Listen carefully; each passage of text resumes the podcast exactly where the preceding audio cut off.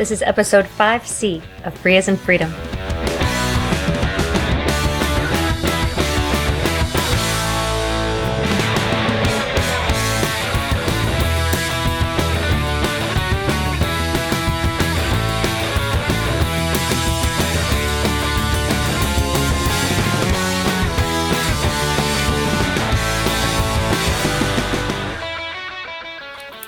I'm Karen Sandler. And I'm Bradley Kuhn. This is Free as in Freedom.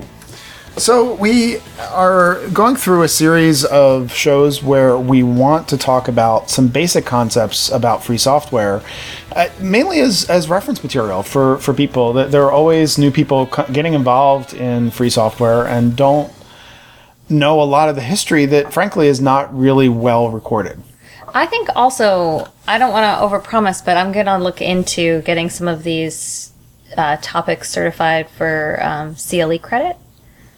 Okay, but we can't promise that that's true now. I can't promise that that's true now, but I'd like to cover these topics that are of general interest um, uh, for people coming into free and open source software, and generally for lawyers who want to get interested in this area, for um, developers who um, who are curious about licensing. Yeah, and the reason we talk about licensing is because uh, the licenses that are used for free software really are the embodiment of the beliefs and views of the people working on the software as far as how they want it to be put out into the world. Uh, it, it's it's really an accident of history in a lot of ways that the primary system that governs software is copyright. There are other systems that govern it as well, uh, um, but the primary uh, sort of first issue you have to deal with is: Do you have permission under copyright to do various things with copies of the software? That's the first question you end up having to ask uh, when you are given a copy of software, simply because it's covered by copyright. Right, and um, and the the genesis of free and open source software was in constructing licenses that allow for uh, the sharing and modification um, of software. And so the entire body of free and open source software is predicated on the legal concepts and the licensing around free and open source software. And and uh, it, and it's it's strange because often people criticize, uh, particularly people who've been around the community for a very long time, like Karen and I have, as as having an over um, zealous focus on the issues around licensing. And I think the reason that's developed uh, by those of us who've been involved a long time is that it is such a threshold matter.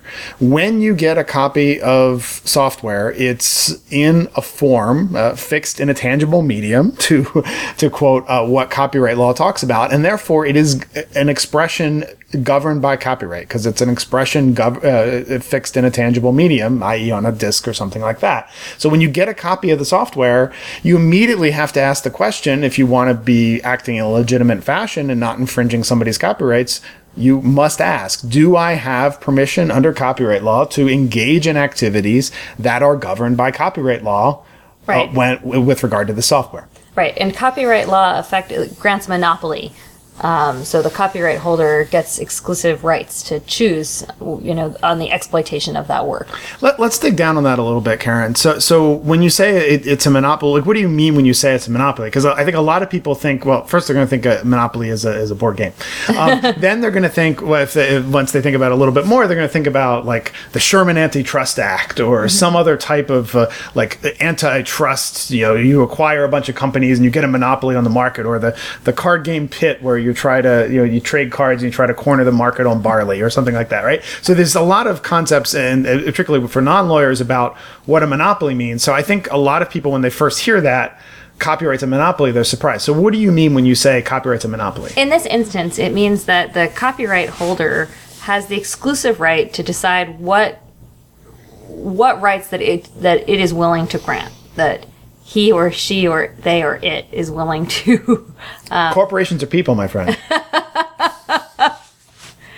so, um, so under the Copyright Act, if you have a copyrighted work, um, things like uh, the uh, publication of the software, um, creation of a derivative work, um, basically anything that you might want to do with um, with software is all governed by copyright law. And if you want to do any of those things, you need permission from the copyright holder in order to do that. And usually that means that the copyright holder enters into a license with you. So for major software companies uh, issuing proprietary software, sometimes you'll see those licenses um, as, uh, you know, popping up on a screen when you uh, when you start to use some software. Um, those are also often terms and conditions, but there are license terms contained in those often enough. Um, sometimes they're negotiated by one big company to another. Um, In the old days, we had shrink wrap licensing as a much more common uh, licensing term. Before we get into that, so so when you're talking about a monopoly, you're talking about when when, when I sit down and write a piece of software. So so I start typing source code into my text editor. I'm writing some software. Um, what you're saying is that because I'm the copyright holder on that, I've written it. Um, the government has granted me some sort of monopoly. Right, under copyright law, you don't have to do anything in order to have copyright simply by writing the software, by, as you said, fixing your creative expression in a tangible medium. which di- putting on a disk is, is considered tangible, a tangible medium. medium. Uh, you are the copyright holder of that code, and you get to decide how it's used. So how it's used that means that um, that means that even Uh, I would say I should say how it? it's Okay. exploited. exploited. So but that's that's interesting to say exploited because exploited is a term you usually hear in European copyright systems. Is it is it similar true in Actually, uh, U.S. systems? I, just I mean, some people do use that term. Okay, so so because because because I I'm very U.S. biased, obviously being from the United States, and so so the interesting thing about uh, when I've talked about copyright about software is really when you look at the statute. Uh, so so you to read the law or the copyright law. Um, it talks about uh, a few specific activities that are governed. Now, tell me, did you read the. Copyright Act from beginning to end, or just piecemeal? I at one point read the entire. The, I forget which section it is. I don't remember the section number, but the entire section that's copyright from beginning to end a long, long time ago. Okay. So you read it from beginning to end. I've only read it in sections. I mean, I took, well, a- I- I, I- took my copyright course in law school, but uh, but I only read it in Yeah, I, I've piece. re- I've reread the software section many times because I'm always going back to it. And the key things that it governs for software are we usually abbreviate them in free software to talk about them uh, copying, modifying, and distributing.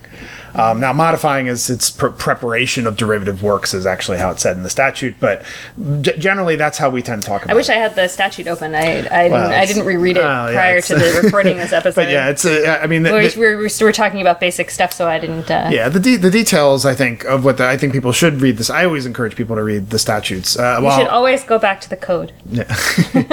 so, uh, but but when we talk about in free software, what you'll often hear people saying is the the and it's kind of a rough approximation that works worldwide, generally speaking, that your copyright license, the the permissions that you give, are the permissions governing copying, modifying, and distributing, uh, and much of free software is an answer to the default uh, in copyright because in the, the default when i get this when i type into my text editor and i get this monopoly this monopolistic control on who can copy modify and distribute the work the default way, is right. Another way of saying that monopoly is all rights reserved.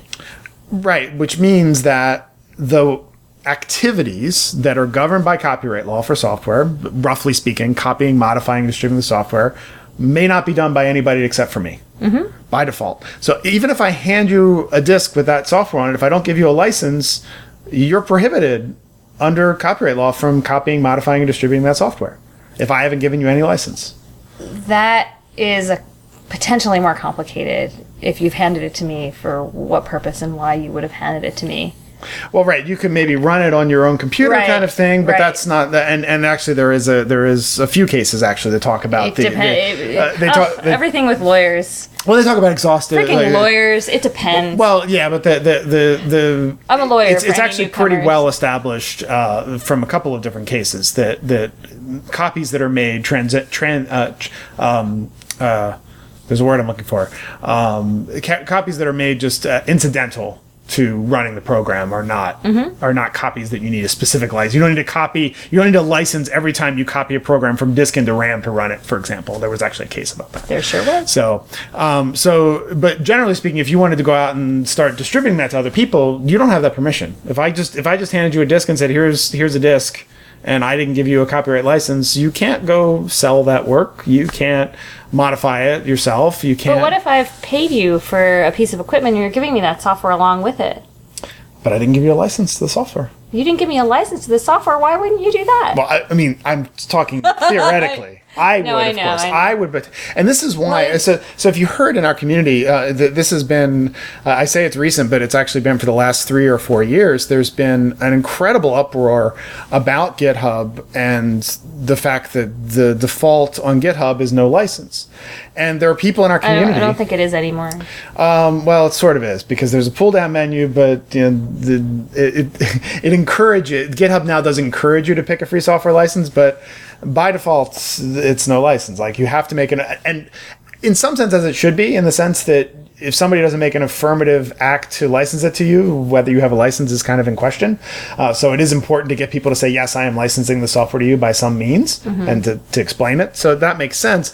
But there's really been uh, only beginning to be advocacy uh, in uh, it, by by companies like GitHub to encourage people uh, to d- choose a free software license because there is this segment of the community that's wishes we didn't have to deal with this, right? And and the funny part is is that the the younger folks who are in that realm where they're like, well, I just am sick of all this licensing talk all the time, and I don't have to think about licenses. Uh, we all felt that way. Like, I mean, I felt that way 20 years ago. The reason I became a free software licensing expert was because it, it matters, and the policy questions matter, and whether or not you have permission as a most basic threshold level is really important. Do you have the permissions to copy and modify and distribute the software? Uh, that's what a license fundamentally gives you. That's the, always the first step that you need. And it cuts both ways because if you decide that you're so sick of it and you don't want to have to deal with licensing and therefore you're not going to choose a license or recommend that somebody choose a license, then that means that there's uncertainty surrounding what you've created. It means that no one knows whether they can use it or not and for what purpose. And because there'll be so much uncertainty around the work, people are more likely to avoid it. And by not explicitly saying that people can use it for anything, it means you probably are giving the message that people can't use it for anything. Mm-hmm. And there are um, so what, what's happened is is that over over the many years uh, of uh, free software existing, uh, I mean the first free software systems go back to the the earliest uh, BSD software that was developed. Uh, there ended up having to be a court case about that to figure out whether it really was free software, uh, which you can read about. I'll link to in the show notes. Um, and the parts of BSD eventually were released as free software, which was good after much wrangling. But the goal there was to make that free software, and then there was also the early GNU project uh, done by the Free Software Foundation to, to release free software. Uh, and over time, what's happened is uh, uh, basically two organizations have really tried to codify what it means uh, to create a, free software, or in the other one's case, an open source license. So the two key places that you want to look at when you're analyzing does this license actually fit with the community norms that are considered open source and or free software, you want to look at the FSF's uh, free software definition, uh, which I'll link to in the show notes uh, for this show, and you also want to look at the Open Source Initiative's open source definition. Uh, those documents are very different in the way that they're drafted, but they're generally trying to reach the same goal. They're trying to codify what rules you should apply when you analyze a license to ensure that you're given all the key software freedoms to the people that you license that software to. So to back up a, a step, because newcomers um, may have only heard the term open source. So uh, there are two terms used to describe um, this kind of software, software with software freedom. Um, there's open source software and there's free software. And the definitions of free software and open source software, as are codified in these two places by the Free Software Foundation and the OSI, are almost entirely overlapping. Well, it's, it's interesting. So so um, this is kind of a, a, almost a, a, a categorical uh, problem uh, to think about. There's there's actually a word in philosophy for the type of problem this is, but I can't think of what it is. Um, unfortunately, I wish I had that kind of uh, kind of uh, those kind of words. Uh, but there's there's a word in philosophy. I'll, I'll put it in the show notes, I guess, of, of, of, of when you're trying to codify a system uh, and understand it. Um, and that's what that's what both those organizations are trying to do. And what, what's happened is the class of what they're trying to describe. I think if we look back historically at both organizations, they were trying to dest- describe the same class of software, um, but they did it in very different ways, and it caused some weird anomalies historically. So um, it is it, there are some oddball licenses that have historically been declared as open source licenses but are not free software licenses. Um, there are no known examples of something that was declared a free software license but is not an open source license. Um, but I, I, think for those who are new to this and don't want to think about it, you you can probably ignore those few outliers that are the basic licenses that almost no one uses. So that you you're, you're, yeah. the odds you'll encounter software under those licenses is near zero, um, very very close to zero. So pretty much, if someone is saying open source, they're mean they mean the same thing as well, in describing licenses we should be ca- we should be careful I'm, about I'm that. Getting, I'm getting to because because the term is not trademarked. Neither term is trademarked. Actually, no, neither free software nor open source. So it is possible, I think, and common these days to see people open calling something not trademarked. Not not at all. And and so you, it's very common to see people calling things open source that are not open source, and historically calling them free software because of the confusion of free as in price versus free as in freedom, which is this classic English problem of the adjective free. Lots of people will say it's free software, meaning it's zero charge software. You'll find Karen and I tend to prefer the term software freedom for this reason. I would talk about software that gives you the core freedoms that are important, uh, the freedom to copy, share, modify, and redistribute the software, and try to say it in a little more detailed way. But you do have to be careful. And this actually goes back to the fundamental point we were making a few minutes ago that knowing what the license is matters. You have to ask when somebody says, here's some open source software, your first question really needs to be great. Which license did you choose? And that license should appear on the FSF's list of known free software licenses and on the OSI's list of known open source licenses. If their license doesn't appear on those two lists, there's probably something fishy going on. I'd agree with that. Um, I, this made I, I, I think I would be remiss to not say that the um, that the terms open source and free software as applied to license um, is is one thing, and the OSI agrees that OSI open source official open source licenses are freely distributed and are free software. And I think the FSF would generally agree that free software, well, okay, I just just stopped yeah, myself yeah. right there. So but, so so but people are the reason we're, we're spending so much time on this is people are going to encounter rhetoric fr- from lots of different people about right. these issues. Uh, the point I was I was getting at was that um, that embodied in those terms are different attitudes about software, different you know historically different ideas about why this is important. Where open source has traditionally been associated with um, commercial efforts, and where uh, free software has traditionally come out of a is more of a social movement. Mm-hmm. And so while there's no real distinction that's easy to describe between free software and open source software, and uh, because both terms are a little bit in, inadequate, you know, free sounds like free is in price. Open sounds like you can review but not necessarily modify the source.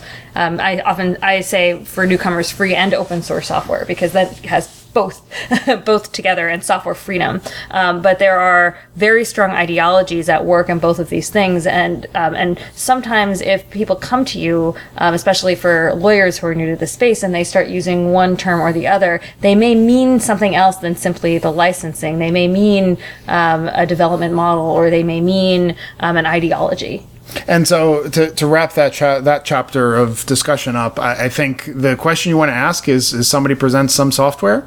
You should ask what its license is, and you should check whether that license gives you the freedom to copy, share, modify, and redistribute both commercially and non-commercially. And those two lists that we mentioned, the Free Software's uh, Foundation's uh, list of free software licenses, the OSI's list of known open source licenses, is a great uh, uh handbook to look. Both of them are great handbooks to check to see if that license has been vetted uh, by the various different agencies that that interpret is this really giving you those freedoms? Now, note that Karen brought up commercial activity, and I just mentioned both commercially and non commercially. That's actually a very important principle that took some time historically, uh, for those that are interested in the history of it, to develop in the software freedom community generally. Um, there was debate in the 1980s about whether the freedom to operate commercially was an important freedom to have. And ultimately, the community came to the conclusion that yes, uh, basically, commercial entities and non commercial entities ought to be treated equally under open source and free software licenses. That became an essential tenet that if you're making money with the software or you're doing it altruistically, the same rules should apply to you. All, uh, everyone should be operating under the same rules. And, and that, and that having true software freedom means you can use the software for any use. So a, a, a, true free, free and open source software license will not restrict any class of use and you'll find if you if you look at debates in the community, there's there's a long history of people wanting to insert other social social justice causes into software, which I'm admittedly sympathetic to. So, for example, there was a huge push in the, actually is perennial. It comes up every every uh, five or six years. Someone will raise again, hey, maybe we should put a clause into our licenses that prohibit uh, incorporation of this technology or software into military products or something like that, or, or pick your favorite cause, right? And and and write a clause of the license that prohibits that particular use. Uh, uh, and this is why the OSI uh, specifically uh, talked about field of use uh, issues in the open source definition, because that that was particularly when that uh, framework was uh, created. That was that was a big issue, and it still comes up every once in a while. That people say, "Well, I want to do that," and and basically the community came to a strong consensus that if we, even though many of us support various different causes, we all kind of support different outside of free software. We have different interest areas, and and the idea of trying to marry all these different causes together such that that you had these complicated licenses that well okay so i'm a mil I, I, sometimes do military contracting therefore here's a whole class of free software i wouldn't be allowed to adopt the idea that, that we get that kind of uh, uh, sort of forking of our community into all these different types of restrictions was was pretty much decided not to be permissible and would would hurt the idea of general software freedom so the restrictions on on use either by uh, by the type of activity or by who's using it um, imposition of any of those restrictions would be considered non-free. That's correct, and and yeah, so they would call that uh, OSI would call that not open source. Uh, FSF would call that non-free. So I'm curious how many classes you would say we would uh, categorize the basic uh, the the basic number of classes that um, that are contained in free and open source software. What do you mean by classes? Like how many uh, basic kinds of licenses? Well, so, some you might say two, you might mm, say right. So, so uh, before, so so to transition to that, um, I think it's a good question. It's a very good question. Uh, I think the um, the the so, so we talked in the beginning about how there's a, po- a certain policy. Um, component to free software licensing. Uh, I've always argued that the free software licenses uh, that are used by projects are really constitutions of their community. They're, they're laying out the basic framework of rules that that community wants to follow. And you'll find that within the realm of things that are considered free software, so if you think of kind of a Venn diagram where you say, well, there's this whole class of possible software licensing, and some proper subset of that is going to be free software licensing. I think you're asking, Karen, within that, once you get into that Venn diagram, what are the subclasses that we could draw mm-hmm. inside that of types mm-hmm. of free software? And I mean, I think you could draw it a lot of different ways. I mean, Venn diagrams can often be drawn. I guess I was asking you how we were going to draw it. well, I, I think it, it, the, the, thing is, is that one of the problems we've seen in educational materials about uh, free software licensing is that there's so much shared knowledge uh, among the experts in this field uh, that it's I think it's very confusing for newcomers when they come and try to just understand the basics of, of open source and free software licensing. So I think handing people two simple classes makes sense to me. Uh, I, I, I, don't know if Karen, you're going to agree to that, but I think just telling, explaining to people there are copyleft and non-copyleft is the easiest way. That's what I was going to do and I was worried that you were going to take issue with that. I, I don't think for as, as a so I, I once had a computer science professor um, who who told me that as you go through an undergraduate education in computer science, your professors lie to you every year, and they have to lie to you, and it's only your last semester senior year where they can stop lying to you. Um, and the reason that he said this was that there are uh, approximations that you have to make when understanding new material uh, that aren't strictly true to the expert in the field, but because there are exceptions and there are nuances that, that can't be understood by you know, a first year student and a second year student and so forth. And you got to get to grad school before you can start looking at that kind of nuance. And I think the same thing happens to lawyers as well. In any particular area, they, they have to have these initial approximations to understand the generalities so that they can have the basic knowledge to dig down one level deeper. Um, so I think as a first approximation, saying non copyleft and copyleft makes sense. Um, so we should probably go to describe what copyleft is, right? Well, right. So, um, so copyleft is a. Um, it's often described as a hack on on copyright law. Copyleft is using copyright laws, but uh, to ensure the sharing and freedom of the software going forward. So the basic idea under copyleft, which I think I can easily say was invented by Richard Stallman. I think that's correct. Okay. Uh, so the basic idea under copyleft is that you um, you license your work under this license and you grant permission for anyone to use the work, to modify the work, to redistribute those modifications, provided that if they do modify the work and distribute those changes, they do so under the same license. Mm-hmm. So detractors have called it viral. Um, so you may have heard that that was actually I, I, I, before viral marketing became a positive thing. So, um, uh, but I think of it more as like a snowballing effect. And people often refer to it as forever free mm-hmm. because it means that while there are improvements to that software and those improvements are distributed, that uh, those improvements must also be under a sharing license. So the body of work is ever growing. So um, because because I'm the I, so I I'm uh, I'm the editor in chief of a website uh, called copyleft.org, which is a site that's goal is to talk uh, extensively about copyleft and help educate people about what copyleft is. Uh, so it, it, has a definition of copyleft on it that we put up there uh, that was adapted actually from the original definition on Wikipedia. We've actually contributed the changes uh, to this definition. So um, in the interest, I, I, won't. It's only a few sentences, so it won't be too boring. I'm going to just go read the definition because I think it's it's well formulated uh, definition of copyleft. So the definition reads Copyleft is a strategy of utilizing copyright law to pursue the policy goal of fostering and encouraging the equal and inalienable right to copy, share, modify, and improve creative works of authorship. Copyleft, as a general term, describes any method that utilizes the copyright system to achieve that aforementioned goal. Copyleft as a concept is usually implemented in the details of a specific copyright license, such as the GNU General Public License or GNU GPL. Copyright holders of creative works can unilaterally implement these licenses for their own works to build communities that collaboratively share and improve those copyleft copylefted creative works. And so copyleft is a cute way. Uh, the name is a really cute way because instead of uh, of the work being licensed under uh, classic copyright licenses, which restrict what uh, what uh, users and developers can do, copyleft grants permission. So it's uh, it, it takes copyright but uses it to spin it on its head and to use it for sharing. And, and, so, and, and how this differs from non-copyleft. So, the, so I talked about the historical BSD community, which is really probably the oldest uh, free software community uh, to exist, um, and then the GNU community, which is a, a heavily copyleft uh, um, centric uh, uh, community. Um, so, so the, the, the the difference there is, is really one of of whether the license attempts to ensure the same types of sharing continue downstream as people improve and change the work.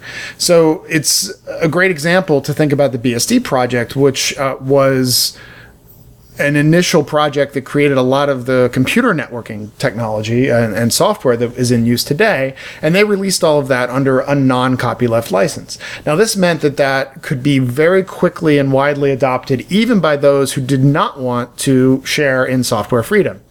So you'll find, for example, the BSD's uh, TCP/IP networking stack in lots of different products, including Linux itself, as which is a copylefted program, but in plenty of proprietary systems from Microsoft and Oracle and whoever might make proprietary software. Uh, so one of the classic trade-offs is a question of whether you want the software to be extremely popular and utilized in places that don't necessarily hold the same values, or if your goal is to protect the software freedom of everyone. So copyleft came out of a mentality of if I'm going to write this free software and contribute it to the world, and, and copyleft came out of a very well, it permits commercial adoption, commercial incorporation and use. Uh, it uh, comes out of a very uh, altruistic community saying if I'm going to put the effort in to create this work altruistically, to share it with the world, to try to make the world better uh, by sharing my software, I want to make sure that everyone else also has to share their software when they make improvements and changes. And copyleft u- utilizes copyright law to make that happen. In the early days, um, especially, there were people who were adamant that the forever free provisions of copyleft licenses were, in, in their view, restrictions because you couldn't use um, copylefted software uh, in proprietary software. You couldn't incorporate it You could- into right, you couldn't you couldn't modify it and keep those distributed it. and keep those changes closed. Um, and so they considered a freer license to be a BSD style license or a you know some peop people also call them permissive licensing, um, a non copyleft license. Um, and so it was an ideological choice. But many of those people who were very um, uh, adamant and um, outspoken about their support of non-copyleft licenses have um, have changed their minds um, in part because they've seen code bases that they've contributed to uh, closed up and they don't have access to their own code because they worked for an employer and didn't have the rights to contribute um, to later versions of, of things that they had written. Um, there there are actually we might get into this later but there are a lot of um, security reasons and other reasons why people who had previously been very um, active in uh, and advocating for permissive licensing are now more um, more active in or actually um, advocating for copyleft So, uh, as you can probably tell, Karen and I are both very pro copyleft people. Uh, and therefore, we have a lot of strong feelings ideologically about why copyleft is better. Uh, I think Karen's right to point out that uh, there are people who are ideological on the other side. They feel that, that non copyleft is so important as a principle that they, they fight for it. And, and there's, and these are really differing philosophies within the same free software community. Well, I would say what, the reason where I was going with that was in part that when I started out, I I because of my my clients were on both sides of the camp. I actually wasn't so pro copy left originally, but it's only over time that I also have become very pro copy left.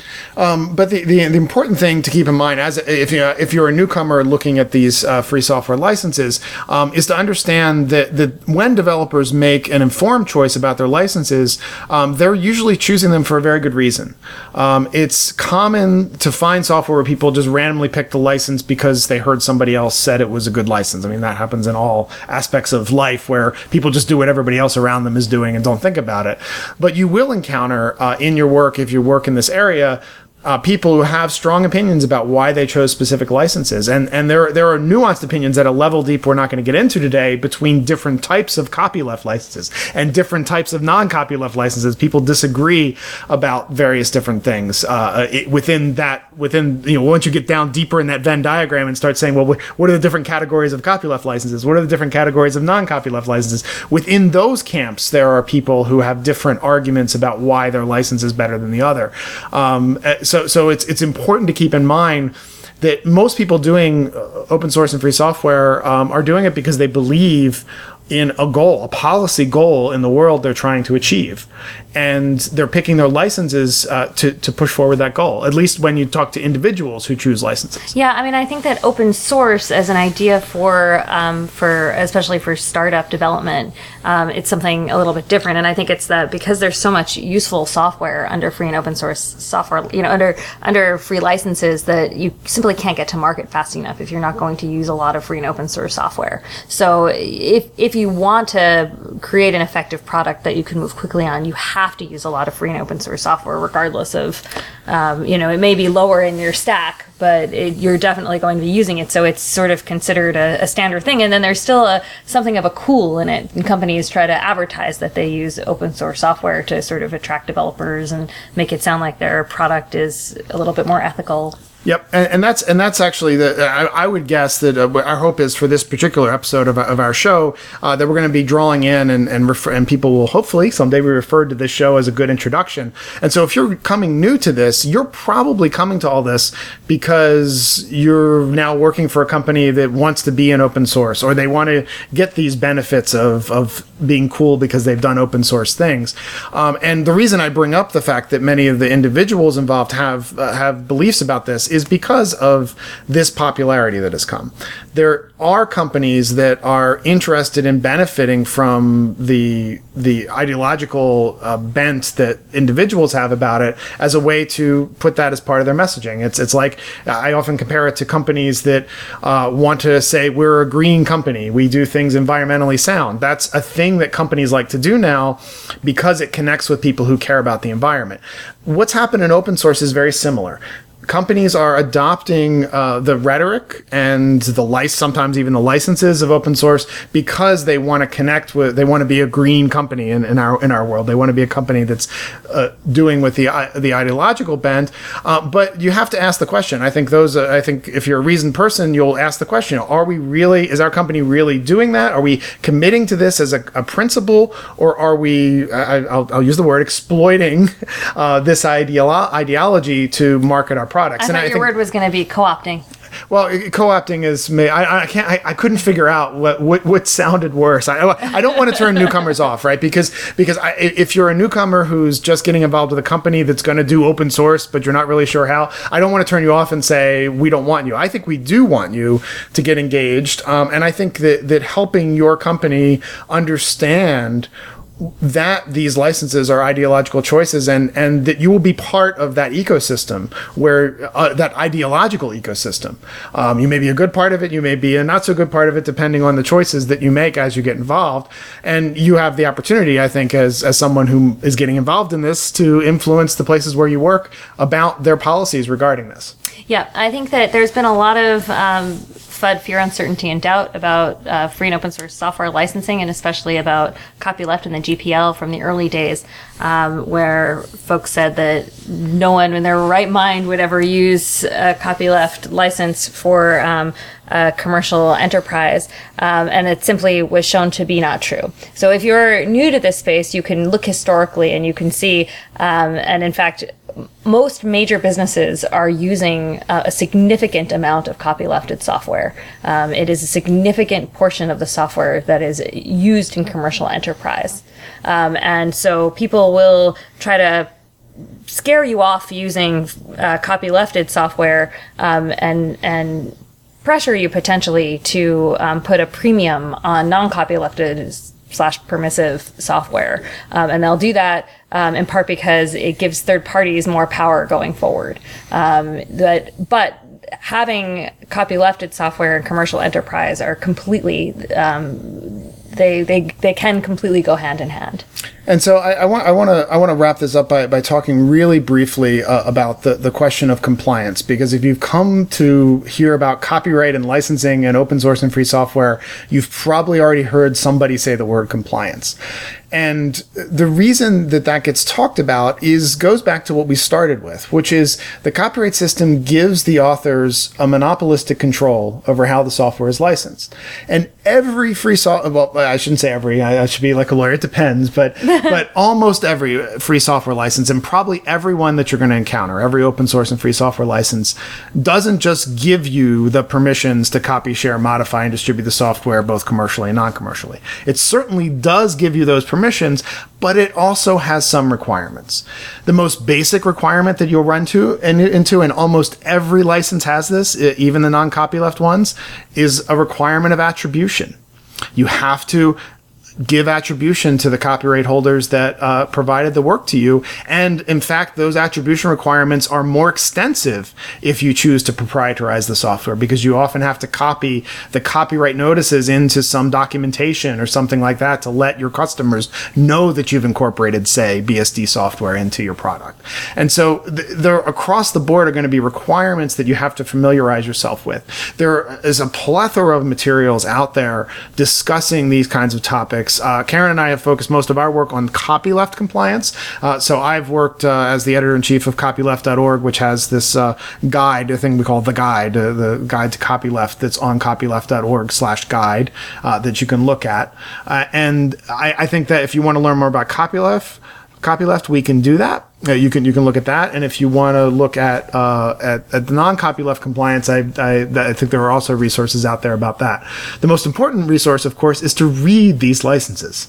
Yes, uh, uh, especially the um, uh, especially the uh, the non-copyleft lax permissive licenses are very very short, and I I think that uh, GPLv two in particular is a, a really interesting read um, for both developers and lawyers alike. Um, I think the GPL v3 is a little bit harder to read, but uh, uh, but it's still it's still worth worth your while to read it. Both uh, GPL v2 and GPL v3, uh, that the V's are referring to versions, are um, are both very much in active use. Um, I think that uh, GPL version 2 is still uh, one of the most popular free software um, licenses. Um, Another very popular free and open source software license that you'll have heard of is the Apache software license, which will come up a lot, um, and it is in the um, in the non-copyleft permissive camp. It is a um, a permissive license, or uh, some people would say lax permissive license, uh, which also has a patent provision in it, and that's the the distinctive thing about the Apache software license.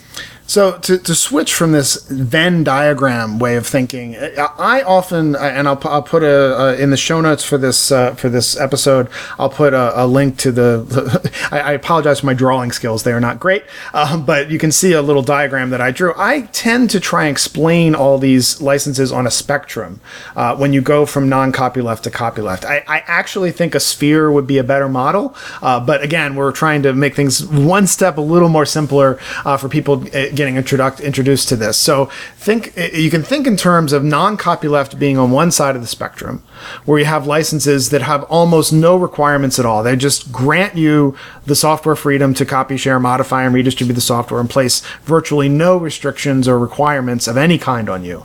And then as you move to the left, I, I, tend to do it to the left on, on that on that well, spectrum. It's called copy left. Yeah, yeah it's true. Um, you you get to more uh, to more uh, copy left uh, requirements and other types of requirements. So if you think about moving along that spectrum, you start with the highly permissive licenses like the ISC license, and then you get into the things like the BSD license where they do have an attribution requirement, like we were talking about. So then you do have a compliance um, requirement to make sure that you have the attribution right.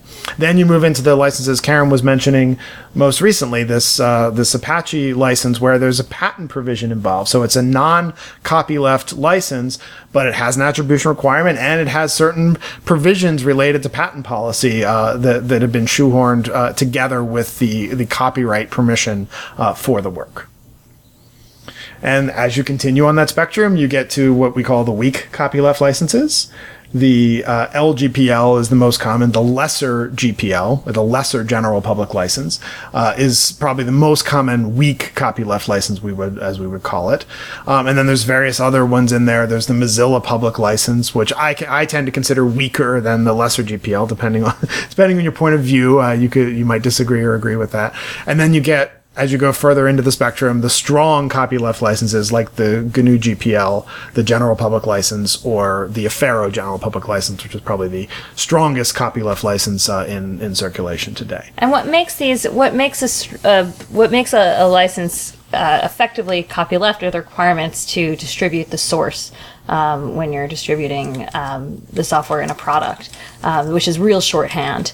Um, it's it's a it's a real abbreviation for an oversimplification of what the requirements are. Uh, but uh, but what we're finding now, and I think this is important in an introductory session, is that um, for security reasons, companies are more and more interested in making sure that they have the source code to the products that they are that they're purchasing they're purchasing services from vendors or software development from vendors so if you're in-house at a company or if you're an engineer at a company that is bringing in software from a vendor and that some of that software whether it's under a copyleft license or not requesting that you have the complete source code for that product is essential for dealing with a security vulnerability down the road. So if you've distributed a product and you've relied on software from another company, you don't know where that company is going to be in the long run. You don't know if they're still going to be in business and you don't know if you're going to have a good relationship with them.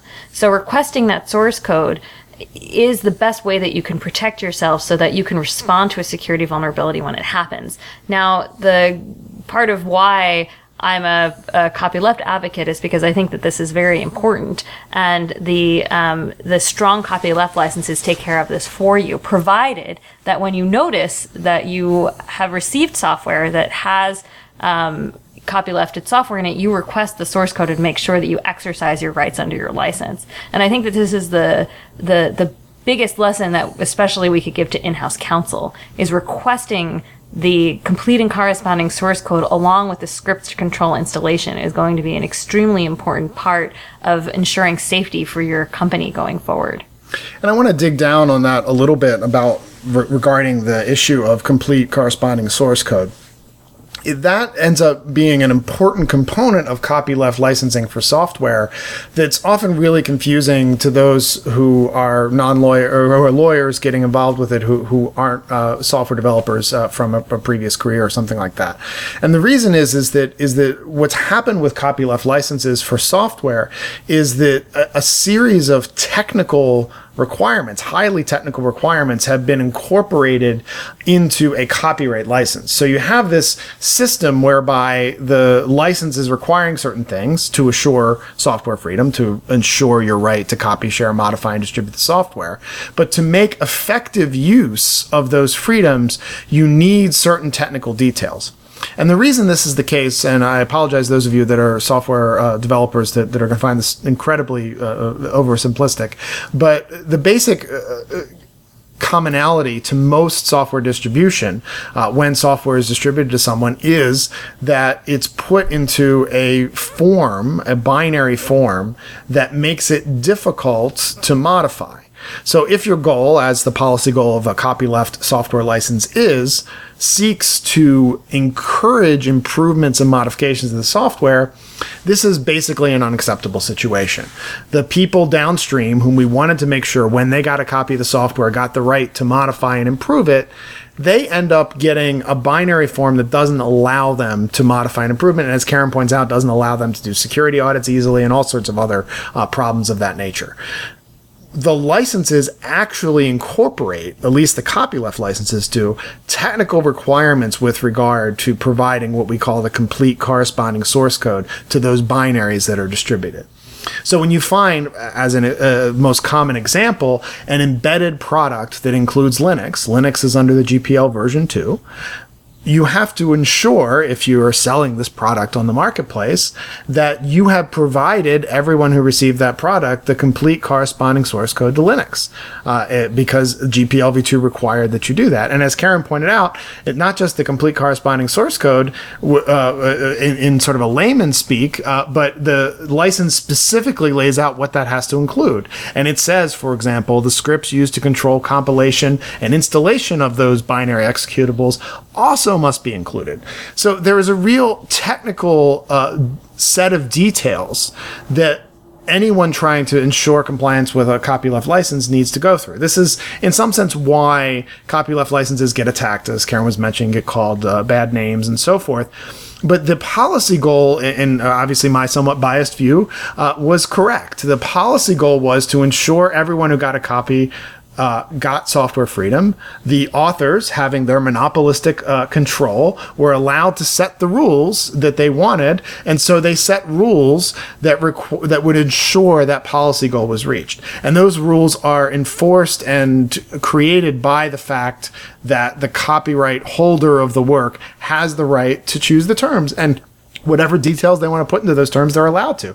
If they've chosen to put copyleft details in those terms, the choice you have is comply with the copyleft license or do not engage in activities governed by copyright law with regard to that software.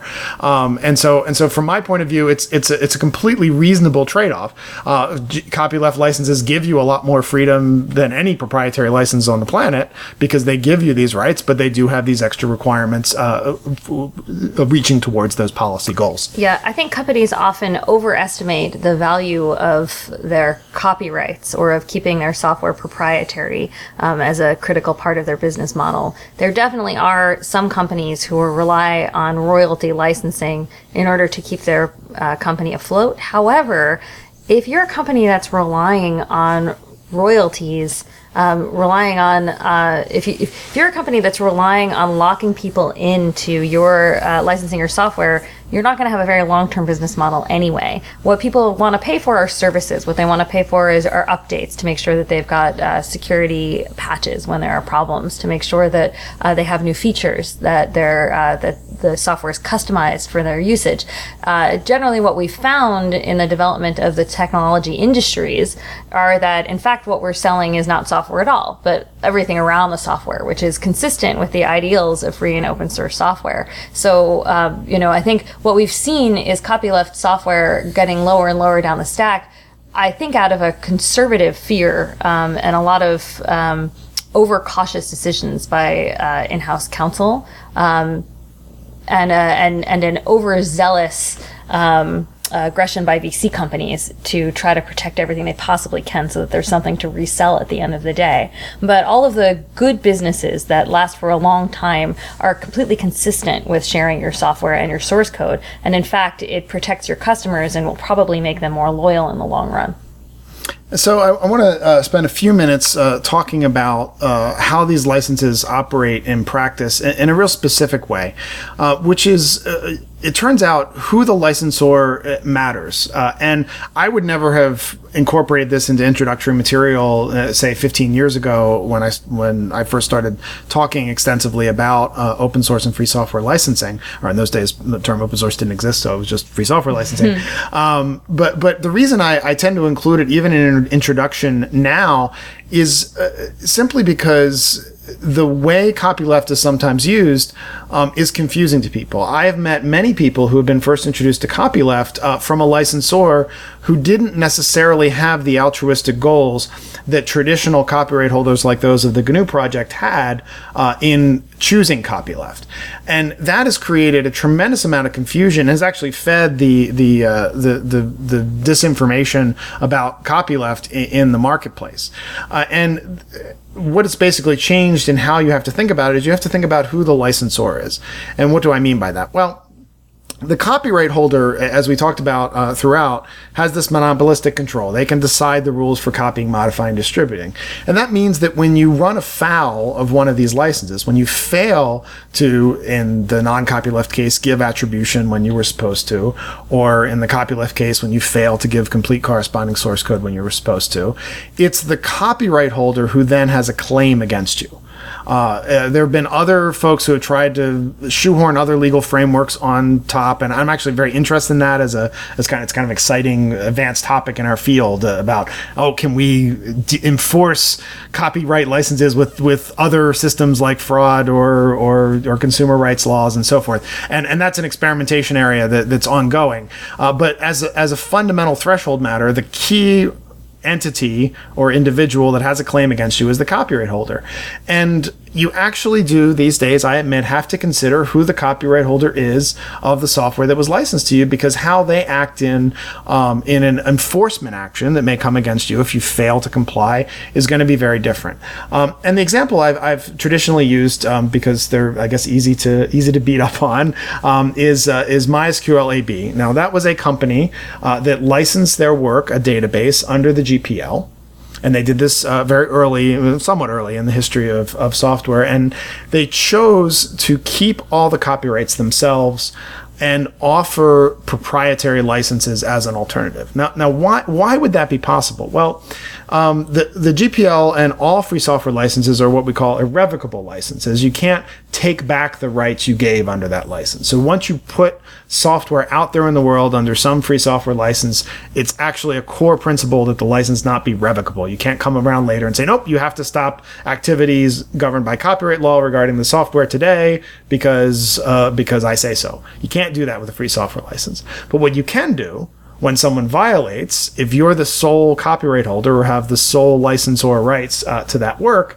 you can say, well, actually, I'll sell you permission to do things that my free software or open source license didn't allow you to do. In the case of a copyleft license, if you don't want to give your customers complete corresponding source code, you can pay me some money and then you won't have to do that GPL requirement anymore. You will get a different license other than GPL from me. And this, uh, much to my chagrin, became a relatively common business model used by uh, many startups today and was traditionally used by MySQL AB, now, now part of Oracle, who continues to use that business model. Um, the problem with that business model is that the licensor has an incentive to convince you not to operate under GPL.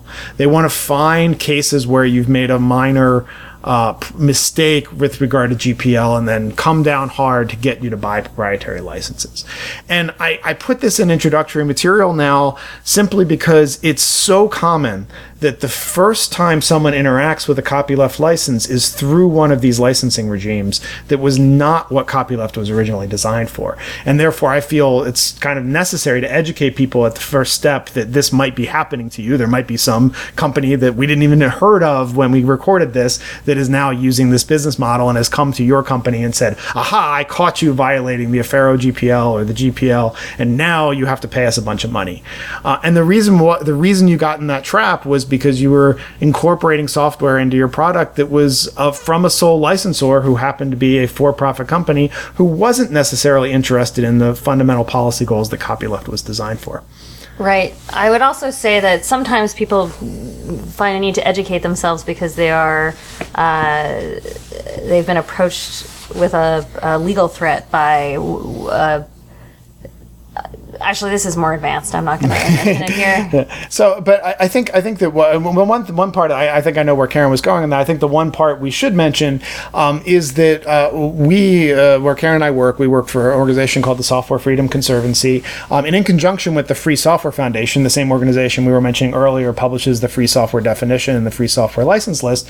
We publish in conjunction with them a list of principles about how to engage when someone fails to comply with copyleft licenses and the reason we published those principles was really to distinguish um, the types of things I was just talking about with with the, the, the moral and, and kind of policy goal that copyleft's generally trying to chase. But so, you'll see in that document that um, if you take a look at, and we'll link to it in the show notes, um, the, that in the principles we basically show that uh, uh, the basic that the, they're an effort to show that that someone who is not in compliance with the license today is tomorrow's contributor. That um, that in fact the community's reaction and response to um, a lack of compliance by a company um, in free and open source software is to ask them to comply and to help get them educated towards compliance. So if you're listening to this because you want to get your company into compliance, this is uh, this is exactly what uh, what we are are focused on helping and supporting. So check out the principles, and you'll see things like.